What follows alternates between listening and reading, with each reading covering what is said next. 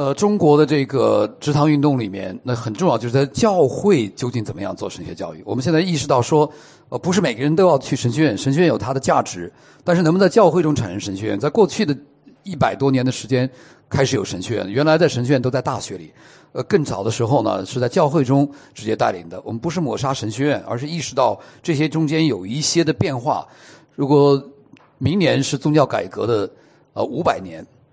呃，宗教改革的时候，当时是印刷术改变了整个的欧洲。你知道那时候讲完道以后，很快的奖章就被印刷，然后圣经翻译被印刷，整个欧洲被改变，是因为神的道，因为印刷术的出现。不然的话，宗教改革在之前其实有过，就说没有到马丁路德这个时间，从十七世呃十三世纪的时候，其实就有这个呃英国的呃这个 Wycliffe 对吧？所以这个我们都知道，这但是那时候没有印刷术发现，没发明。所以在现在我们在过去的这一个世纪里头，尤其二十一世纪，其实从一个角度来说，神给我们的网络，给我们的这些，实际改变了人的学习的方法。是一，那我想呢，就是从 呃这三个方面，就是说目前的运行的神学教育的方式，然后一些个案，很快走过一些个案，然后提倡一种呃神学的教案。那教会领袖怎么来成长？目前的来说呢，你如果看呃看神学院的时候呢，你基本上呢都有面临的一种正规和非定式的模式。正规的教育就是我们通常从小学到大学这样走上来，然后进神学院，这是一个大多数来说神学院是一个本科或者大多数是这个硕士的。那么还一个呢，我们谈到非定制，这个叫 non-formal education。在十呃一九的七十年代出现这个，就是说，其实你如果看教会的教育里头呢，很多是非定式的，这跟那个 informal 不一样。你比如说，爸爸妈妈教你学字，然后你学游泳，啊，这个呃读书到学游泳的时候呢，就比较非定制了，可能有人专门教你。啊，你如果打乒乓球，找个教练和我这种随便打看视频的还是不一样。那那这里头就是教会的很多的教育呢，你发现呢是非定制的，主日学。是有教案的，对不对？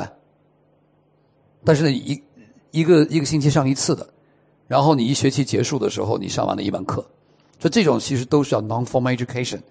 你想想你的学习的过程里头，呃，很多的是在这三种的 informal、formal 和 non-formal 的里头的学习。所以这三这种学习里面呢，你发现呢，在这个目前的这个呃。学习的过程中呢，完全正式的或者说全封闭的教室，就完全落地的，就是在啊，我们这边也有神学院，然后唐牧师那边有神学院，我们在北美也有神学院，在国内也是一样的。那这个之间呢，他们这个学习的方式呢，然后毕业了以后呢，才进入当地的教会去侍奉。那中然中间也有一些在呃学期之间就回到教会侍奉。这两个相互之间是有，哦，就这是国内的一些教会，我把它跳过哈。那还有一种呢是混合的，就是它有我讲的就完全封落地的，就是就是人人人人对人讲的。还有一种呢是混合，就是他定期的、不定期的客人都有。然后呢，在这个中间有很明显的指导他，在神学院学完了以后，指导他回到学校去怎么在在教会中怎么实习，在教会中怎么样呃参与侍奉。那这里有一些的呃厦门的。然后我参与的呃华西的这个神学院，从呃二零一一二年开始的，然后还有完全在网络上的，那但是呢，它中间也有一些落地的课程，就是一些实践的神学，它必须的。但大多数课程呢，透过网上做完，然后他在他自己当地的教会也有落地的证书班。所以你发现这这几种的方式里面呢，有一点是很有意思的。如果 从这个。正规和非定制的模式来看呢，第一个呢，越往我我拿一下这个，我还是拿一下我的那笔哈，可以比较好一点。对不起，你越往这个上走，成本是越低的，对不对？因为你网络呃所用的有电脑，透过网络，他们的这个费用就已经降低了。然后同样呢。越往下呢是成本高的，你需要课设，然后你需要固定的老师。另一个呢就是从技术的角度来说呢，你越往上呢是更革新、更前沿。所以在这个过程中呢，你会发现呢，这是传统的模式，然后呢，这个是完全是网上的模式。在过去的过程中呢，我自己发现混合的模式是非常好的。如果以教会来做的话呢，它就可以这种呃以混合的方式，有人和师生的互动，同时有网上的内容的学习哈。所以这种改变的过程到底背景是什么呢？实际上不只是神学院改变了，整个的教育在改变。你们可能都听说过一些，呃，在二零呃一二呃大概是一二年的时候，呃，有一个叫 MOOC 的一个说法，就好多的这个你在在大陆大家都可以注意到这个 Counsel Academy，这是二零零九年成立的一个，这个人呢是一个呃第二代的亚洲移民，从孟加拉国到了美国，然后他自己呃在 MIT 呃修了一个学位，然后在呃。呃，另一个学校就学了一个电脑，学了一个金融，在他做的工作中间呢，一个偶然的机会，他就他是辅导他的这个侄女，因为到美国第二代的时候数学都不好了，那他就辅导，辅导的过程中有一次他必须出差，那他不想耽误这个孩子，他就做了一个视频，然后就给这个孩子，等下个星期回来的时候问这个他的侄女。说，哎，这个教学效果怎么样？他侄女说，其实很不错。我下次能不能就你光给我做视频，嗯，就行了。哦，他非常的吃惊，说为什么这个视频好？他说，你平常老问我懂没懂，然后呢，我说懂了。其实很多时候我不懂，我只能点头哈。你是我叔叔，然后呢，我我要看视频的话，不懂可以再看一遍，然后有问题再找你解答。所以在这过程中呢，他就在这个启发下呢，很多朋友就说，哎，你这个，他就继续开始跟他做视频了。因为他那个手很快，他电脑也很强。之后他就，呃，做的过程中呢，他的朋友就鼓励他说：“哎，你这东西可以放到 YouTube 上去让大家看。”他每个都短到五六分钟，都是给高中生的。在这个过程中呢，然后很多的人呢，就是尤其自闭症的或者好像不聪明的人，都用了以后学习整个改变。之后到了零九年一年的时候，他自己就辞职开始做这事儿了，变成公益事业了。那一年的话，他第一次拿到第一份的奉献呢，是一万美金，他激动的不得了。然后那个那个人就说：“呃，我可以再找更多的朋友。”所以到了一年之后呢，就有微软、Google 这样的公司开始投资。他在那个你的 TED 上，你如果注意这个有一个叫 TED 的，你很多人你们都可能看 TED Channel。那他其中就讲到他的这个改变。那中国在网易的网站上，因为网易做很多公共教育，那其中他们这个就叫可汗学院，他最后做很多的东西。所以这个是中学的事情，他们最后在洛杉矶有一个康体来试验，然后做计算机跟踪，然后那些发现很多的学生呢，所谓的落后学生，在这过程中最后超前了。他就因为有个风格的问题，他最后就开始了一个我们通常说的 flip classroom，就是说学生在家里先看视频，老师的教导，然后到了课堂呢，老师分学生快、中、快啊快、中、慢的学生，甚至快班的学生呢，快组的学生呢，可以帮助。这个学生最后在这过程中呢，发现很多的他计算机跟踪嘛，作业里有什么困难？到最后所谓的慢的人呢，可以到上面去的。你有一个试验，你比如经常考，你如果做过老师，你坐在前面的人呢，因为老师给他的注意力很多，然后这个学生就变成好学生了。有这个经验吗？啊，你这就很多教育学理念，就是你如果到后面的人啊，经常转到前面来，这些人就就成绩就提高了。他实际上在教育中就是个学生跟老师的互动的学习很重要，因为你对他很专注，这这是这是试验的结果，最终哈。那这不光是在这个小学呃中学的，那大学也有很多个叫 Coursera，这个是有 MIT 的一群人开始做的，后头呢又有哈佛的 edX，这些它实际上都开始有一些教育的改变。你看到这个呃呃他们的长春大学跟一些呃呃不同的这个。呃，州立的大学像伯克利跟他们这块合作，这个做了一段时间，有相当多的人在自修。我自己也尝试过一下，就是说有一次我就因为都是免费的嘛，我就尝试一下来学习说公众演讲。你讲讲道呢，从一个角从技术层面是公众演讲，但是我们是属灵的演那个讲道哈，这不一样，不是讲道人。但是你可以看到他预备你的过程，然后那个课程其实对你很有帮助。哎，你会发现他会讲了一段概念，接着马上就做练习。你往下不做练习，你没法往下看的。我甚至在美国呢，有牧师也会有时候开车那个超速，对吧？拿到一个 speeding ticket，然后呢，现在也不会到哪去。那你要减你的分呢，那你就去上课。那上课也是这样的，你你听做完了以后，然后一点，然后你就你就真的就记住。然后我就在那个那次学习中就发现说，原来我那时候学驾照的时候说是九呃九三点是这种把方向盘是最安全的。后头有了这个后头技术改进，那天我们不都有那个有 airbag 吗？有那个充气的带。那这样的话，他说实际上是。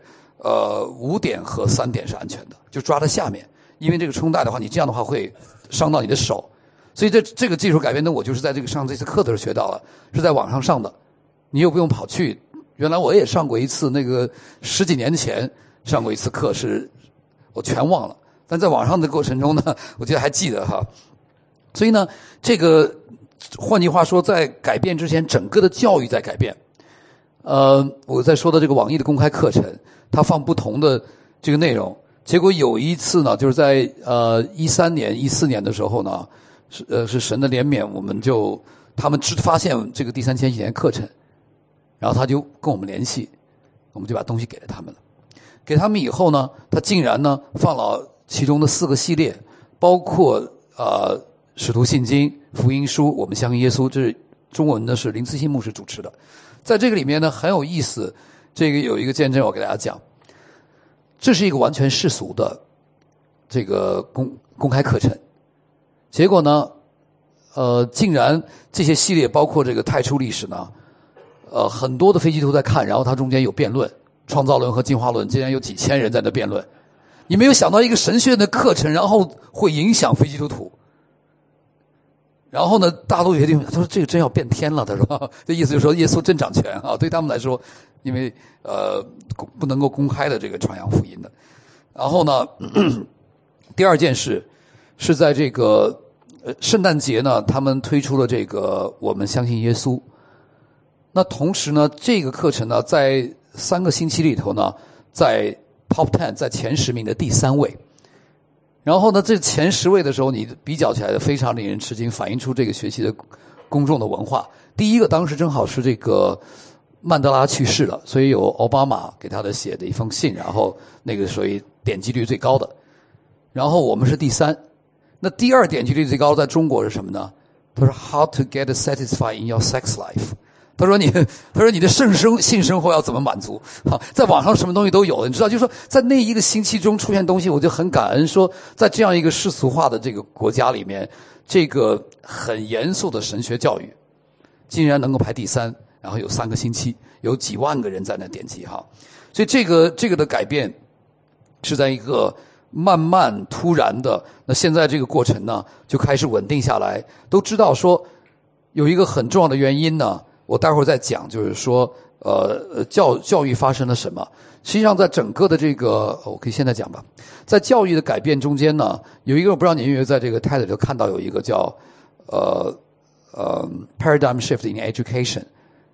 啊，有的人可能看了，这个是一个英国的爵士，他自己搞教育的。他实际讲了一个很重要的，在这个宗教改革之后，然后欧洲的这个大大学兴起的时候。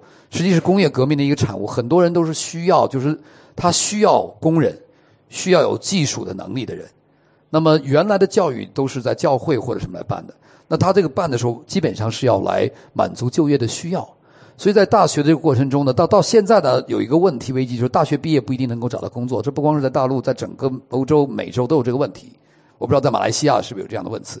所以在这个过程中，就最后它并不是一个保证的，这是第一点。第二点呢，在这个。呃，后面的大学里头是完全是理性主义的掌管，就是说，所谓好学生、坏学生呢，我们分别的是说，你的 thinking ability 越高的人，一定是高人一等的。其实未必的，不那么简单。就是很多艺术家可能不是那样的，对吧？所以在这个过程中，人有不同的恩赐，但是呢，所谓的呃整个的教育，把人就是塑造的，就是按某一个模式塑造人，把人的想象力什么都给呃抑制甚至抹杀。所以在这个过程中呢。呃，你就会发现说，这个教育在改变的过程中是被很多的事情驱动的。在中国大陆现在的这个很多的人把孩子送出去，不光是基督徒，不光是不想接受无神论的教育，还有一个很重大的原因就是发现整个教育的体系在崩溃。啊，那这是一个背景。那不仅在一般的领域里，同样呢，在全球的范围，基督教的教育、神学教育呢，就开始变化了。那么其中一个当然就是你们我今天要谈谈到的这个第三千禧年的施工。你在网上呢，你可以看到，在这里头呢，我们有不同的呃视频，不同的类别，有五种语言，那还有这个呃十七种的语言呢，是呃不同的呃福音机构跟我们合作，然后来向不同的语言组来发行的，仍然都是免费共享的。那其中在第三千禧年的一个很深的历练里头呢，在理查德跟我交跟他谈话的时候呢，我就他讲到有一个例子，那次盛源采访我的时候我也讲了，就说，他说有两种的教育模式或两种的经济模式，一种呢，就是你越稀奇就越贵，对不对？金子的方法，因为金子少，所以金子就贵。但是还有一这是一种模式，还有一种模式是空气的模式，水的模式。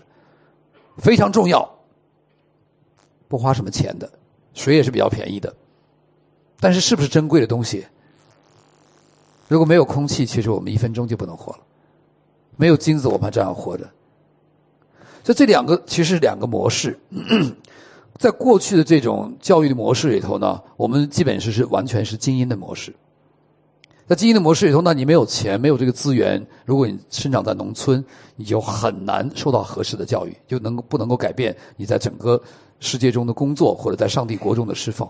有些孩子其实，在农村非常聪明的，可是没有这个机会给他们。那个可口可乐在六十年代的时候，他其中有一句话，到现在我还记得，他说：“我要每一个英里里面，人们想要有可口可乐都可以要。”麦当劳是也是一样，就是说，他的目，他说东西并不贵，可是我要你有 accessibility，就是说你可以只要你想学习，你就可以拿到它。这不不意味着这个东西人们都会去学，而是说你如果想要学习的人，你就可以学到。那每一个英里呢，我们其实也想到，就是说，实际上在你的每一个层面里都可以学习。就是说，你从卫星上可以学，可以在你的 U 盘上可以学。然后你的手机版，我们有 A P P，你可以下载中文和英文的这个 A P P，包括里头的 Q N A 都有。那还有呢，我们要考虑到贫穷的地方，它可能没有这些地方，那就纸张版，它也可以的。整个写作做东西，我们在制作的过程中呢，是像拍片子一样的，写了一个脚本，写个脚本，写完了整个的视频，然后才开始来做。呃，我们叫 storyboarding，就是在在你如果搞这个电影的人都知道，就是说你根据这写一幕一幕的画面，一幕一幕的剧剧情，对不对？这边也是课件是这样制作的，所以呢，很容易让人解读，然后再转移。这个是他，那这个其实不光是我们在做，这个有些人知道这个叫 Bible Project，那这里其中有一个他做的 Heaven and Earth 就做的非常好，我就不给你们看了哈。那这个是他鼓励教会的主日学怎么学习，啊，那 在这个基督教的教育里头呢，还有这个 Christian Core Course，他没有没有中文版的。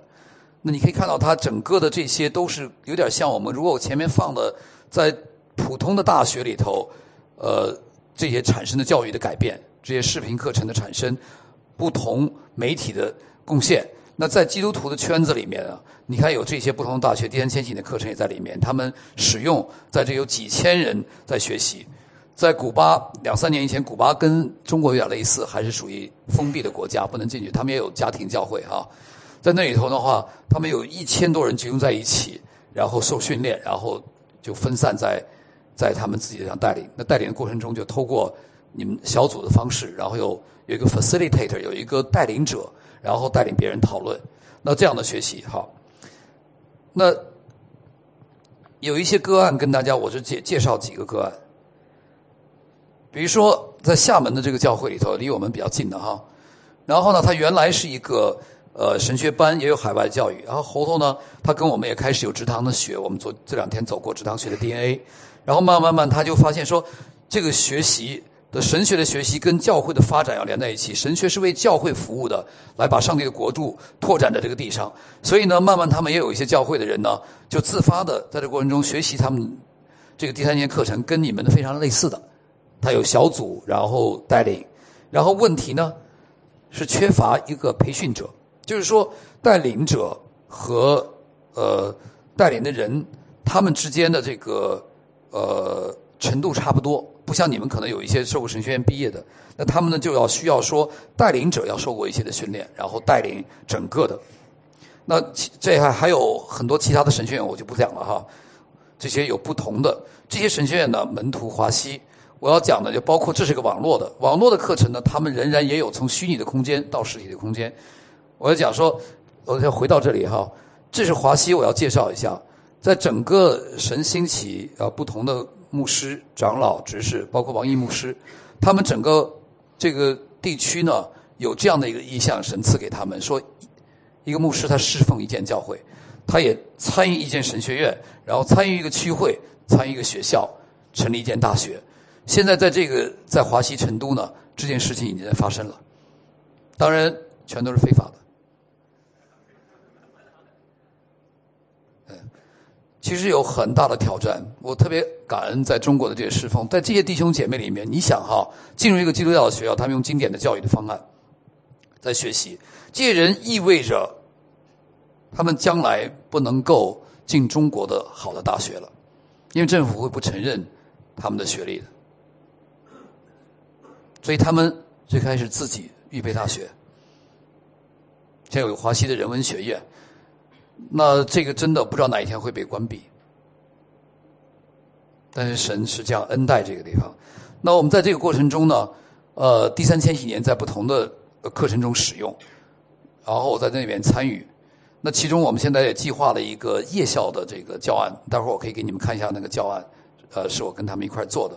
然后呢，他们人文学院也会使用第三千年教材，因为这教材它非常的有意思，你可以不同的 repackage，就是说你如果了解到，虽然我们的课程呢内容来看呢是有旧约、新约、系统神学历史还有实践神学，但是你实际上呢，你可以重新的装配，就是说，呃，你了解以后呢，你可以来呃。呃，来侍奉你所需要的。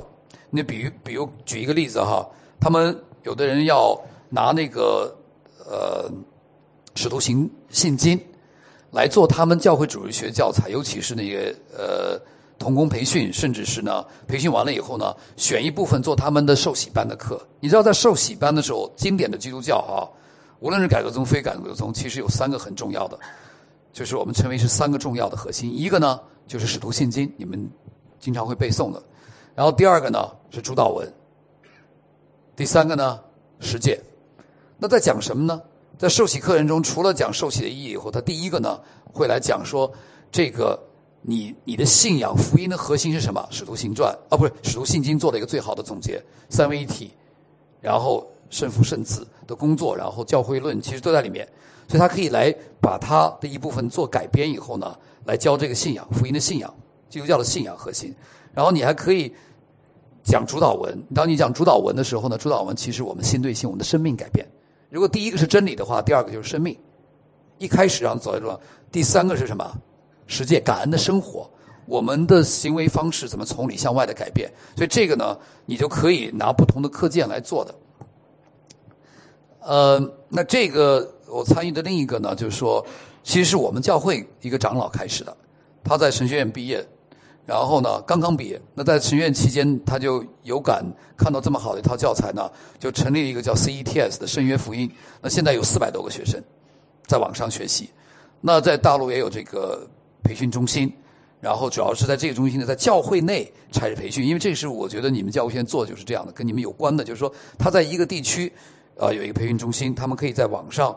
呃，上课，然后有一些的课程呢，在落地来上，尤其是这个呃实践神学的课。那这也仍然有一个缺乏引导者和助教的，所以我们现在呢，我们正在做的一件事，在中国大陆，呃，也许以后将来也可以帮助大家成长的，就是倡导一种整合式的神学教育模式。这个呢，什么意思呢？就是当我们的这个课程哈。实际上是有不同内容。在我们呃服侍上帝的时候呢，我们刚刚谈到有实践神学、有历史神学、新约旧约。那在中国大陆或在其他地方培训的时候呢，像我们这个周末有你们大多数人都在这里待过哈，就是说有相当于我们教的一个呢直堂学呢，实际就是说直堂学实际是一个很好的实践神学，就是说你要如果直堂的话呢，你需要把教你所学的旧约、新约、系统神学、实践神学都要整合。你要整合来说，你怎么设计你的敬拜？你怎么样培训你的门徒，对吧？然后怎么样传福音？如何祷告？主日学应该怎么样设计？因为你完全从一张白纸开始的。要把你所有的东西整合，我觉得那个直堂学对我在神学院修的很帮助很大。所以在这个过程中呢，我教会在成长的过程中，我就当时正好参加两年的这种，呃呃毕业以后的实习期，这个呢就开始改变我的学习的模式，是在干中学，而不是学完了再去，是吧？你可以学完了再，这是一种正规的教育，但到了成人在教会这个阶段，成人教育呢是都是干中学的。在这里头呢，我们有这个福音 DNA，感觉直堂学的培训，然后有两年的伴随孵化营，然后呢，还有一个呢，就是我们的实践神学里头呢，我们会用释经学伦理学，还有门训的加入，或者我们的呃呃辅导学。你在这边呢，就第三千禧年的课越往后面是越基础的，所以你可以有神学历史啊，甚至这个都成为你的基础课，帮助你完成这个实践。那么要支持这个教会。发展的这个神学教育呢，我们特别是要培养成熟的门徒和他们的装备者，以至于教会的领袖，下一代人生生不息的被建立。所以我们就约定说，你要培养那些培养者。耶稣带了十二个门徒，实际就做这个事情，然后他们就在在倍增的过程中，然后是直建更多的教会为目标的，产生更多神的国度。就是说，我们说宣教的时候，在现代的社会中有一个很大的误区。当然，我们到一个。异族或者没有神的国度没有临到的地方，我们可能透过机构做，但是做的最稳定、最长期的是透过建立新的教会。宣教是长期的，因为这个是一个很重要的呃圣经的启示。所以呢，你要支持这个教会继续发展、培养教会的领袖的这个过程呢，从第一期往上走的时候呢，有七个重要的观念，我想跟大家分享。第一。就是这个神学内容呢，必须以福音为中心的神学意向和它的使命一致的。那这个第三千禧年的这个材料呢，你看，他我们是一个成熟的加尔文派的，同时呢，我们乐意跟坚持圣经无误的保守的福音派合作。比如说，不同的神学院，包括在北美，我们跟福音联盟，我们采访不同的呃这些呃呃神学院的老师、牧师。第二个呢？这个课程的话，它制作的成本比较低，因为它做完了以后呢，为呃全球的来提供。这个成本低的话呢，由于我们免费的使用专业制作以后呢，是有人来支持我们。这样的话呢，可以使那些所有要使用的，在中国的话，我们恩典城市的这些教会都在使用。然后呢，他们这个短缺呢，也是一个训练训练者的缺，我把它称为 TT。所以我们现在要做的一个可能的办法，就是要来，我们正在训练。这种成人式的学习、改变式学习以福音为中心的。第三个呢，这个教案里头有个特点，它是国际性的教授团。我刚刚提到了，呃，在亚洲，我们采访过呃亚亚洲的牧师，唐牧师啊，然后还有这个呃呃香港的、台湾的，那还有在北美的，比如陈佐仁牧师啊、林慈信牧师、呃周公和牧师。啊，那在中国大陆呢，我们也意识到说，我们除了有个正片之外，就是我们说的还有一个叫教牧访谈。在教牧访谈里面呢，我们就采访一些其他的牧师。那因为这个的话呢，它是有一个牧养性的，它比较有一个具体的在中国的处境，或者在不同的华语，也可能以后采访你们的牧师。那他们回答问题，包括我采访到那天我们看到高真牧师啊、王一牧师啊这些不同的人，因为我们要打破一个观念，不是说。只有美帝国主义最像，没听懂哈？你们不知道，我这是说大大陆话，就是说，好像基督基基督教只有美国人讲的是正正确的。其实，在神的这个国度在发展的时候呢，我们跟穆斯林不一样的，不是卖家，就是在基督徒的这个中心哈，基督教中心是在不断转移的，不是吗？在几百年以前，初代的教会在哪里？土耳其都已经没了，以佛所在那儿了。然后这个教教会在欧洲发展，在北美。然后现在在世界各地，尤其亚洲、非洲、拉美，有相当大的兴旺。而基督徒的数量在这些是倍增的地方，北美是在缩减的。它仍然有很多的资源，它可以提供保守的好的东西。可是呢，呃，在在一个圣灵强烈工作的地方，这些人一定能够贡献给其他地区的教会的肢体。就换句话说，从这教这个概念是蛮蛮新的，是比较超前的。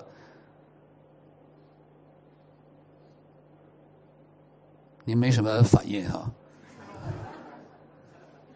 就是你们不认为你们马来西亚的华人教会可以对其他教会有贡献？但事实上呢，神在这个亚洲兴起的唐牧师就是一个很好的例子，改变了很多人的看法。现在整个在中国的呃归正运动里面。受他的影响，然后现在开始的时候，如果你来看中国家庭教会，呃的人或整个中国家庭教会的这个呃教会的影响的话呢，至少有四类的，或者三分之一的人，接近三分之一的人受归正人并不多，但是他们影响力比较多，所以呢，慢慢的人数在增加，尤其新兴城市。然后呢，灵恩派的也很多，传统的家庭教会也很多。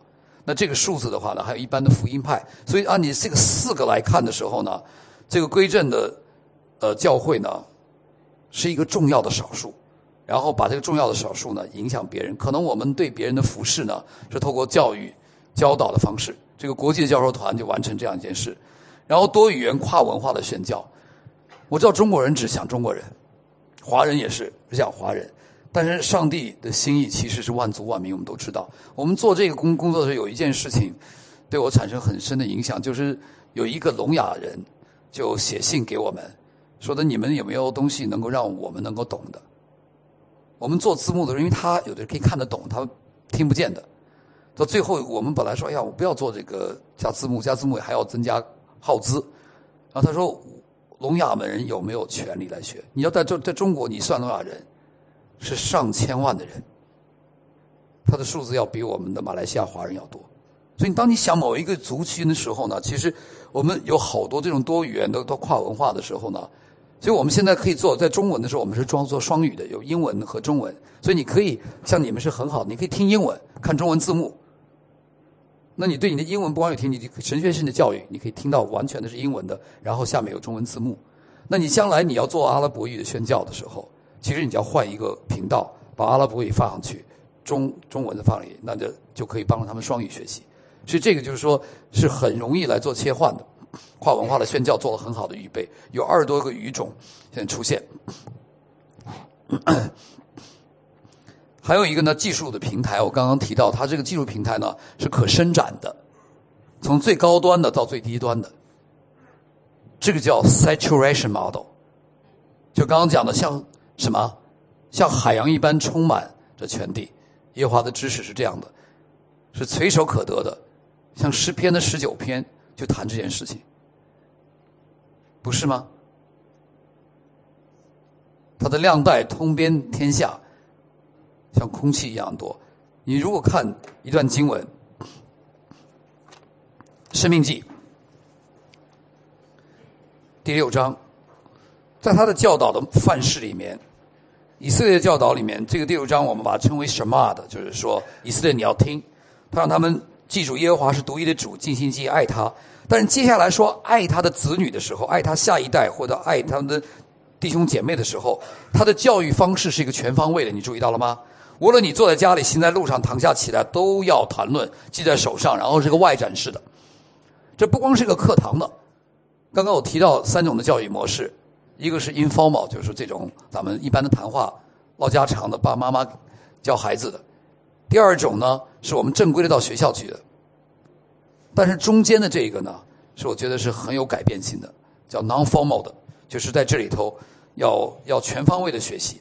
那你在技术平台上来不同的方式给予的时候呢，人们就可以在你的手机、在你的电脑、在你平板、在网络、在电台、电视台。卫星的频道都可以来用。那教育的方式上呢，其实也是可以可上可下的。我刚刚提到的这三种的方式：传统的、混合的、网络的模式，然后颗粒化的、成人式的，适应不同的学习管理系统。那对于教会来说呢，教会实际上就是要有 flexibility，对不对？因为你不是一个。某一个大学整天上课的，平常人们在工作的，那你怎么用这个零散的时间？所以在我们的这个学习体系里面，管理体系里头呢，也是把它颗粒化处理。就是说，呃，我我我给你们看一个看一个图，再回到这儿哈。在这张图里头，你注意哈，这个是被 highlight 的，就是实际上这个大纲呢，在你看的过程中是全部都有的，就是你有一个全局的来看这个课程，然后在你这段看完的时候呢，他这个比如说把一个两个小时的课程分成了十二段，你的工作可能很繁忙，你今天就看了一或者看了二看了三，你看完这个的时候就做了一些相应的作业。等你到这个星期看完的时候，你们参加讨论会的时候呢，这个颗粒化的学习呢，你就完成了。你如果听了两个小时的课，你再去做作业已经晚了，你很多的概念你忘了。你就是在刚刚学完，我们不是他这个教育教育呢，不是难倒你，而叫你熟练。躺下起来，躺卧背诵。他们唱诗篇的时候，犹太人为什么把它变成歌曲唱？你从小到大，你发现唱完的歌就不会忘，歌词全记住了，对不对？然后诗篇它有不同的调子来唱，以色列人相互对唱，在他们的敬拜中，这一节一节他们是相互对唱的。这个其实方式就是让你刚刚学完，然后就来巩固这个概念。哦，上帝的超越性，上帝的临在。然后谁在神学上面是强调呃生命性的导向，有些说是学术导向，两个能不能结合？然后这些人在哪里？是谁？所以你刚刚学完，你如果做一个这个操练哈，你就很容易记住了。这个测练就是在做做这个事情的。你根据这个分出的这个节呢，把这一课全部完了，还可以再考试。然后你考完呢，就马上知道这个分数了。啊，在不同的语言，好。那我介绍完这个课程的这个，呃，回到刚刚的这个，我刚刚谈到了 教育方式。最后还有一个促文化的促进，在文化的促进里面呢，我们就是特别来要采访不同的，像你们现在在你们教会开始做这个呃资源中心，非常的好，非常重要，因为只有你们了解在马来西亚华语世界的事情，然后你也可以知道整个全球的事情，所以这个本土的这个牧者的访谈呢，我就觉得是非常让一个。呃，标准版，然后能够促进化在一个地方，然后对这个教会、当地的教会产生影响。那在我们的课程里头，你可以看到说，这个 我们的基本的指南里面呢，会告诉所有的课程，然后有旧约、新约、神神学和历史实践这个四个类别的课程。我们现在在培训的老师呢，也是让在一个教会里呢，你会发现。我们都是代职的，比如说我们现在有好几个传道人在我们教会，我就会鼓励你们呢，不要都成为旧约的专家，也都不要成为新约的专家，你很难。那你如果有四个传道人，其实一个人呢，在某一个领域里头，比如说有的人带领实践神学，有人带领教义和历史，有的人带领旧约和新约，然后呢，你在他又了解整个的核心，在一个教会有四五个人这样的人，他就可以推展。产生了一个以教会为中心的神学院，以教会为中心的神学院，然后来来学习这些不同的课程。那这个课程的组件里头，如果你上网可以看到这个，我让我来说一下，因为这是我觉得这是比较重要的。就是在这个一般的这个教程呢，里面一定有科目，我刚刚讲的四个科目，对吧？然后呢，我们出来的时候是一个系列，比如说我相信耶稣基督，呃，我们相信圣经。啊，或者说，呃，我们一般不用比较大的神学词汇，比如说基督论啊、上帝论。那实际上被就是为了让弟兄姐妹明白在说什么。那这个系列呢，如果按照正规的神学院呢，其实呢，它不一个系列并不是一个课程，不是三个学分的。所以这个量实际是信息量足够大的，你不用再读那么多书了，他已经帮你消化了书，你大概读一两本就行了。你要做的更多的是操练，所以这个你要在这个课程中的组合里面呢，你做的第一件事呢，你你比如说某一个系列，在我们讲的使徒基基本的基督教教义来说呢，可能我们就给你选两个就够了。使徒信经就是涵盖了五六个主要的教义了，六六节课，每一节课大概都有九十分钟，你有足够的东西要去操练的。然后你再加上一个基督论，呃，你就可以了。然后呢，你但是你说，哎，那我圣经论在哪里呢？我们其实还没有一一门课叫圣经论的。你到哪里去找呢？我会告诉你，比如说在这个实践神学里头，frame 因为它有三个角，所以它实际上呢，其中呢，在依据圣经做抉择的第二课到第五课之间呢，它这有三课呢，实际是圣经论。你可以把它抽过来，就是我刚刚颗粒化，你可以来重新根据不同的系列来组合一个课程。比如说，我去在一个某个神学院来教的时候呢，呃，教圣经神学，那我不可能把整本圣经都教了，那我就会选国度圣约正典这样的一个概览式的课，然后呢，再选一个圣经神学的方法论，那是其中一个系列，四门课，四四个学时的，哦不，就四个小时的。然后除了之外以后呢，我可以给旧约的某一卷书，比如说亚伯拉罕的生平，然后给他一个新约的书。当你这样这几个加在一起，你就构成了你的什么圣经神学的课了。所以这个就是说，你自己作为老师呢，你可以来来剪裁选择不同的东西来装备你自己现在的小组，你的领袖，这就是它的好处的。那从内容来说呢，哈，这个由于我们的写作的方式呢是比较 compact。中间没有太多的例子啊，这透过你你要来做的，就是你的这个带领者要做的。但是从这样的话呢，你的整个的这个量的信息量实际是很高的。就是说，如果比如上一节课五十分钟的课，你这里五五十分钟的看视频的内容哈，实际相当于三个小时的内容。就是通常上课的是内容，也就是你为什么要加上其他的时间？看视频的时间呢，一个小时，再加上至少一个小时的时间来做消化。甚至要更多，就是包括我讲的，不是在理解了，只是在思想层面了，包括去操作，去来做哈。所以这个是呃，你在这个公司上班的时候，经常你有一些成人学习。我在你就是在这，你拿到一个 certificate，然后你学的 Java，其实一样的概念哈。成人学习它是有目的的，还有一个它相关的，对他生命的改变，对他家庭的影响，对他教会的侍奉，对他在工作岗位上的解读。还有呢，成人学习很实际。我的讲的实际不是讲的一般的 practicality，他是讲就是说，他整实际的发生一些改变，在在成人的这个学习里面。还有呢，成人学习呢，他渴望得到尊重，这里头要小心的这个意思，是因为这个是一个世俗版的，我就没有原封不拿过来了。他实际上呢，你知道人要尊重别人的原因，他是上帝的形象。雅各书也说这个，他不是讨人的喜悦。要明白他是上帝的形象，虽然有的是基督徒，有的是非基督徒，这个现在已经变成十二个这个不同的方式了。所以在这个学习里头呢，呃，会影响我们的教学方式。就是看视频的时候，我们后面这个都跟我们视频看完以后有关。一个正规的教育是需要的，它有它的体系，听。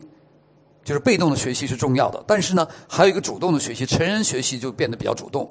那我给你一个两个教育的前提，在现在的人的里面呢，就是传统的并不是不好，当代的未必是全好，但是在这里呢，有两个你要相互补充的，我觉得缺一不可。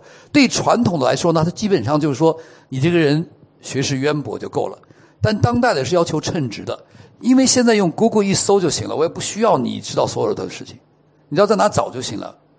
但是你要背一些最基本的，越小的时候越要背的，到大了以后不需要背了，你要能够分析了啊。所以这个称职变重要了。原来的这个目的是这样的话呢，特性呢，原来我老师只是一个什么知识的传递者，现在呢，我是一个资源的引导者。你用电脑可以来直接，你比如写一篇文章，你可以听那个文章了，老师并不需要念稿子给你了，啊，所以呢，刻板的教室现在已经可以代替了。就是有不同的方式，正规的学习重要，但是一生的学习更重要。唐牧师经常说，拿了很多的学位，最后真没有真真才实学，是很羞愧一大堆的，对不对？那实际上差别在哪里？真才实学的人是一生的学习。那正规的学习可能给你一个敲门砖，让你能进到一个公司，能够到一个大学，但是能不能在这做得好，是一生的学习，不断的学习。那我们大部分的人呢，把成人当儿童来教的，现在你们就是当儿童的，对吧？不问问题嘛。然后呢，依赖、接受，我是给你们，你们教什么。但是成人学习不一样，它自发导向了哈。接下来我要做一个练习给你们，经过跳过这个哈，这不是我要教的。OK，呃，就看这个好了。在人报上的这个呢，是基于美国的这个学习的发现。他说，就学习就记忆来说，注意哈，从记忆来说呢，你听完我讲一个东西，我们说内容的学习，你能记住百分之五。如果你看一个书，看完以后能记住百，就通常的人哈，如果您赶上是这个过目不忘的人，当然你就是天才啊。嗯，那还有呢，你加了视听，刚我们做了视频，你就增加百分之二十的记忆力。就从。然后呢，你如果在这中间停下来做一些展示，做一些应用，说，哎，刚刚那头说的概念是啥意思？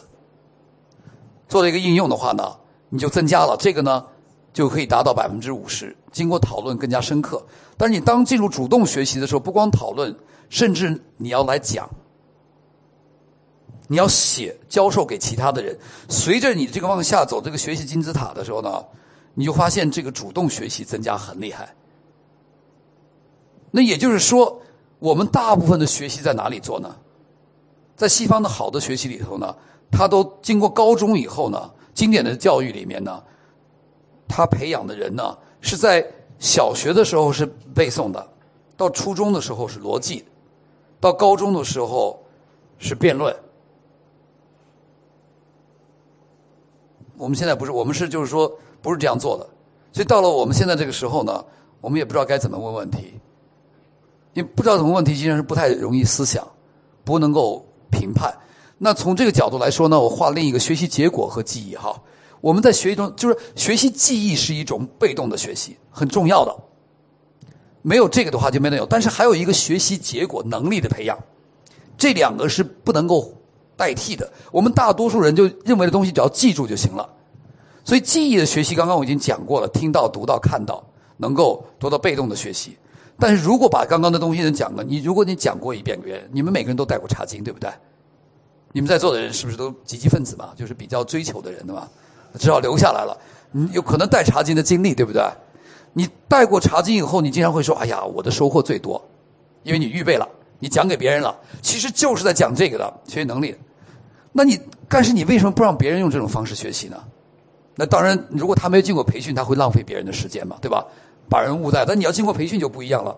所以呢，你在前面被动学习中间呢，你只能够做定义、做描述、做解释，甚至你的应用的举一反三里头呢，还是在一个类别上。但是注意，主动学习，当你说出来、写下来，然后你产生一个行动方案，甚至在这个做的过程中呢，你开始分析、重新定义，你创意做评估，就不一样。我举一个例子，我们就可以结束了。呃，我们就拿《使徒信经》做例子，我们都会背，对不对？我信什么？上帝创造天地的主，然后我信耶稣基督，这很长。然后，然后接下来我信圣灵，后面整个圣灵论的结果。好，你说哦，你你这个学完以后呢，我我就问你，这种分析就不一样。你刚都会背，对不对？我就问一个问题了：为什么比拉多要写在里面？你们回答哈。现在你们真这是真问题哈，这不是讲道。讲道是 rhetoric，就是问一个叫你思想。我现在问这是真问题，为什么比拉多要写在里面？你可以猜了哦，历史感非常好，因为你知道你知道的概念。那我刚刚谈到说，这个史书信经有结构的，有多少人注意到三位一体的结构？举一下手。啊，不是所有的人哈，你们挺诚实的哈。啊，牧师肯定知道哈。啊，那我继续往下问，就是我要训练你们分析的学习方法。那为什么耶稣基督写这么长？难道胜负不重要吗？为什么？啊？对，好，就是他们的处境是什么？他要问到这个问题。就换句话说呢，使徒信经的刚刚显示，整个是要来总结圣经的信仰。对已经了解旧约的人，他知道上帝是谁。那同时呢，他又要在受洗班上用这个课，你他宣信。那不可能让人把所有的圣经都读完了，但是整本圣经在教什么？整个我们说基督为中心的，那他就要把他的生平都要讲出来，从他降生到将来再来。好，这个你们好，那我继续再问，那这个整个的编排里，那圣灵论后面里头呢，能不能把它拆出来？那那我就问一个问题哈，救恩论和教会论的次序哪个在先，哪个在后？救恩论在前是吗？哦，你你们你为什么救恩论在后？哇，你真厉害哈！哦，对，因为你你是你是了解过的，但是大多数人我在中国大陆问这个问题的时候，他们都说什么？救恩论在前面。你看传统的系统神学呢，都是救恩论在前面的，然后再讲教会论，对不对？但你要知道，这个是在三世纪形成，到八世纪完全结束了。就是说，跟那个那如果使徒信经在那个时候呢，大公教会呢，实际是在天主教或者那个大公教会那个时候是说，在教会之外没有救恩的。上帝是透过教会这个媒介，把万族万民带来的，对不对？教会成为一个训练人的地方，他透过教会听到福音的。不是上帝自己讲的，他透过媒介，透过使徒。所以从一个角度来说，那个时候次序呢是是什么？教会论在前，然后呢再带来。我们背的时候，我们都会背嘛，对吧？我信圣徒相通，对。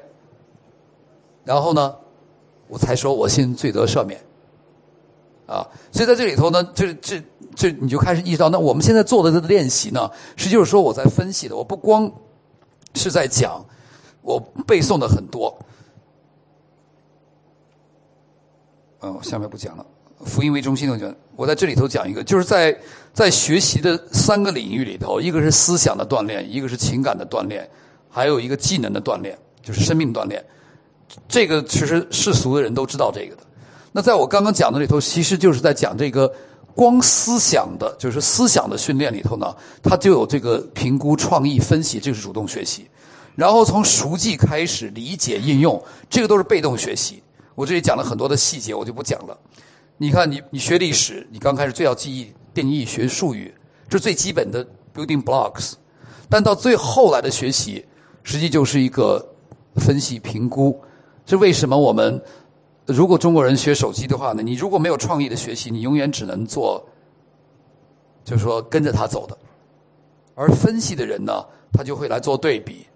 然后来做调整，所以呢，我相信我们今天已经时间已经到了哈，在我们这个的学习的过程中呢，我们明白了这个内容的学习重要，但是把一个内容转成一个能力的过程呢，这个学习有一个 paradigm shift，有一个什么，就学习理念、学习方式的改变。